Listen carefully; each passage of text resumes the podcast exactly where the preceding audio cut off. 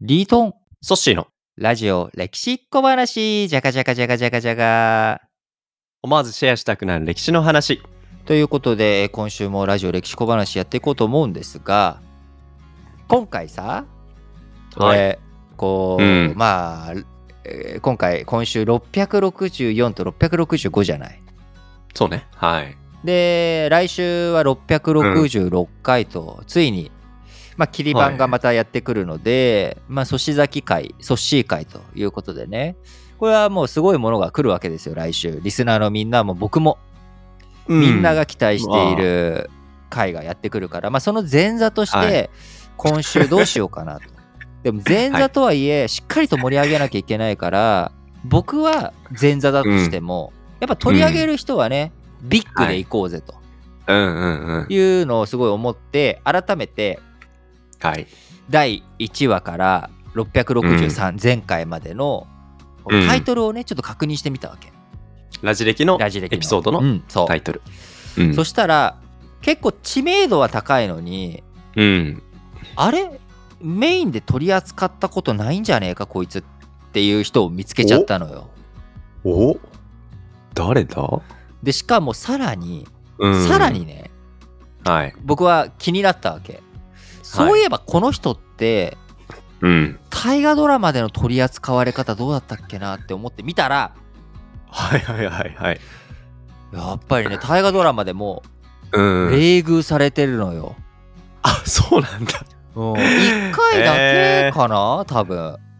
あ、本当に。多分そうだと今思うまでね、大河ドラマって全部で。全部で50は超えてるでしょ超えてます、超えてます。 50 60もう60もい60ったか61ですね、今年の鎌倉殿は。鎌倉殿で61かうん、鎌倉殿で61 61前回のうんあれか、あのー晴天をつけが60だったのかそうです。だからねそれだけやっている仲いい中で、うん例えばね、その人と同じような立場の人っているのよ、はい。そのは知い名はいはい知名度的にその最初にん、小学校の時かな歴史の授業を習う時とか覚える時にうん、こう一緒くたにして覚えられはるいというか、うん工夫の中でねこうカテゴライズされるんだけど、うん、それのね他の2人と比べるとうん、すごく扱いが低いはいということで、今回取り扱う方はですね、うん、はい、室町幕府お、初代将軍お、足利尊氏なんですよ。なんと、え、大河ドラマでも冷遇されてる太存平記在ぐ、らいしか出てこないんじゃないその一本だけ。だけじゃない多分ほ大体さ、うん幕末と戦国あとたまに近代やったりとかっていうのがメインで、あとちょこちょこと他の時代とかもやるけれどもうん、うーパッとさっき見たところやっぱ太平記その南北朝時代っていうのはうん、高あー太平記ぐらいしかなくてその時代じゃないと高内生きてないからさでそうか出てきようがないじゃないうん、でもうん同じような立場のさその初代、うん初代って、聞いた時のその徳川家康さん例えば江戸幕府の、はいもういっぱいじゃん、葵三代もそうだし来年もさ、うん松潤でしょ、そうですよ、メインじゃないですか。主人うん徳川家康やるし徳川家康でもやってるしさ、うん、すごい出てるわけよでそうね。うん、源頼朝もさ大泉洋さんがさ、今回今年さすごいやったじゃん頼朝、で、はいまあ、頼朝がバッと主役になることうはん少なくてもさ、まあ、うん義経記とかさあのいろんなところでやっぱり頼朝さんも出てくるわけじゃん、うん、うん、うん、で初代将軍鎌倉幕府初代将軍って言ったら源源頼朝、江戸幕府の初代将軍って言ったら、徳川家康、室町幕府の初代将軍って言ったら足利尊氏。でみんな結構さその同じ並び、その日本にはそうですね。幕府がうん何個ありましたか鎌倉室町江戸っていう、まあ、このうん3つを大体やっぱみんなさ、まあ日本史苦手な人でもさなんとなく覚えてるじゃん、鎌倉京都江覚え戸ます室町っていうね、うんこの3つで初代将軍はっていうので、まあ、源、徳川で足利でもちろん頼朝とうん。う家康と比べたら確かに知名度劣るようん。でも日本史そんなに好きじゃない人でもうん。まあそのなんだろう日本史知識のはい。あのーみんなが覚えているのを城だとすると城の城に徳川家康がいたうとんし。たら、確かに、うんえー足利尊氏は中の中とか中の下ぐらいかもしれないでもさ、うんうんうん。マイナーではないと思うわけ、マイナーではないですし、やっぱり腐っても初代将軍ですよ。そうね3つしかないよねうんうんうん3人しかいないんでそうそ初う代将軍っていうのは当たり前だけどそうそうそう。うん。だけどこの大河ドラマ60年の歴史で1回だけ、えそしてこの ラジ歴では660回を超える中で1回も取り扱いがないということになってしまっては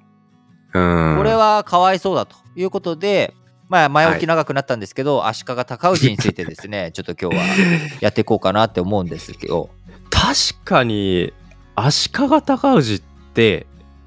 めちゃくちゃ重要な人物の一人だなそうっだてよ僕も、ねうん、あなたも知ってたでしょ、うん、いや当然知ってますよもちろん僕だっうん、ってね、まあそんな日本史がめちゃくちゃ詳しいですってわけじゃだっなていで世す界け史ど受験だもそんんねそうですそうですすみません言い訳になるかわかんないけ どでもたった3人しかいないうん幕府の初代将軍の一人じゃないですか。でしかうもん鎌倉幕府室町幕府江戸幕府当然それぞれの時代、鎌倉時代うんうん室町時代江戸時代ってうんうんその時代区分のスタートを作った人といえば人なわけだよな。いやだからそんな重要人物なのにい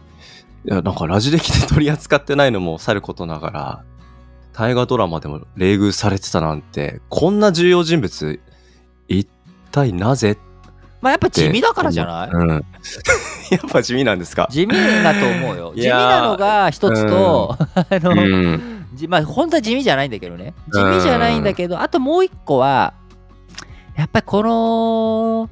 室町時代といううん時代というよりか、その前南北朝の騒乱だよね。ここはいをはいはい描くのが結構やっぱ難しいんじゃないのかなっていうのがあって、要要は天皇家が2つに分かれていた時代じゃない。でそそうそれこがで南北朝時代南北朝ですもんね、うんうんうんで天皇家が2つに分かれていてそこにいろんな勢力が、まあ、天皇を利用したりとか、まあ、天皇もうねん自分たちの天皇家同士の中でも、まあ、争いがあるっていう複雑な情勢、うんでここで、はい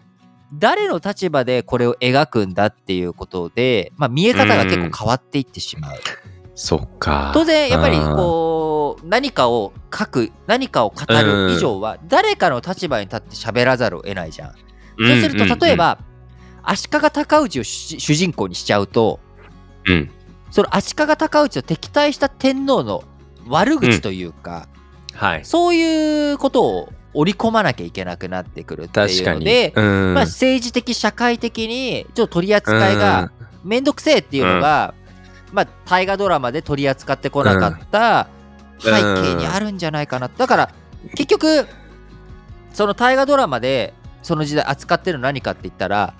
太平記なんだよね、ほうほうほうほう。太平記って何かって言ったら太平記っていう物語小説ですよ、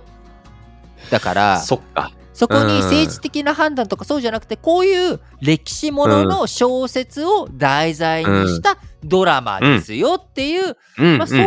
た伏線でとりあえず処理したのかなとかねこそっれかは勝手な僕の想像よ。うんうん。でも今の話踏まえると、太平記で足利尊氏を取り扱ったっていうことも、もしかしたら大河ドラマとしてのチャレンジだという可能性ももうあるんじゃないどうなんだろう考えられねる。かもしれないですね。何年わかんないだっですたけっけ、どね。うん、 1970年代ぐらいだよね確か。 1990、ああの太平記太が平記はほ放映されたのは91年かあな。 91年なんだ平成三年全然最う近んあの、あなんだ俺うん生まれる前かと思ったら、そうなんだ、うん。そう、91年。なるほど。うん。そうだね、ここが今ちょっと NHK のホームページ今見たけど、うん。鎌倉幕府を滅亡させ、その後、建武政権に背いて、後醍醐天皇に背いて室町幕府の初代将軍となった足利尊氏の生涯を中心に、南北朝の動乱期を生きた多彩な人物像が繰り広げる歴史絵巻っていうのがね、書かれてるけれども、まあやっぱりこう時代的には複雑なところもありまあ、うんあと太平記のイメージも強すぎてそのうん今のさ、NHK のこの大河ドラマって、うんそ、のお話っていうよりかはもうちょっとその歴史事実に立脚してというか、まあ、骨太な歴史、ドドラマを展開しようっていう意志がすごく強いじゃん、最特に最近の、作品はうんうんうんまあ、そう考えるとなおさら今後も高氏が大河ドラマで日の目を浴びるっていうのは難しいんじゃないかなとも思うし僕もうんなんで今まで取り扱ってこなかったかっていうとやっぱこはのい高氏に対するスタンスというかどういう目線で語るのがうん一番こう正しい、まあ、正しいっていうわけじゃなくてうん客観的で公平的うんうでんあり得るのかなっていうのを考えるとやっぱりその取り扱いの難しさもあってさなるほど、なるほど。そうなんだよ。取り扱ってこれなかったんだけど、まあなんかぐだぐだとね、高氏がなんで取り扱われなかったのかっていう、 こういった言い訳めいた回にちょっと今回はなっちゃったんで、次回、うん。うん。あのーちゃんと、ちょっと足利高氏、本人のね、本人の話をちゃんと次回したいと思いますので、ぜひぜひぜひご。めんなさい、今日全く歴史の話してないけど、 あの、そうね確かにそうだなって皆さんが思ってもらえて、いやいや、歴史の話してましたよ。本当大河ドラマの歴史とか。大河ドラマのね、 大河ドラマがどんな歴史だったかとかね、な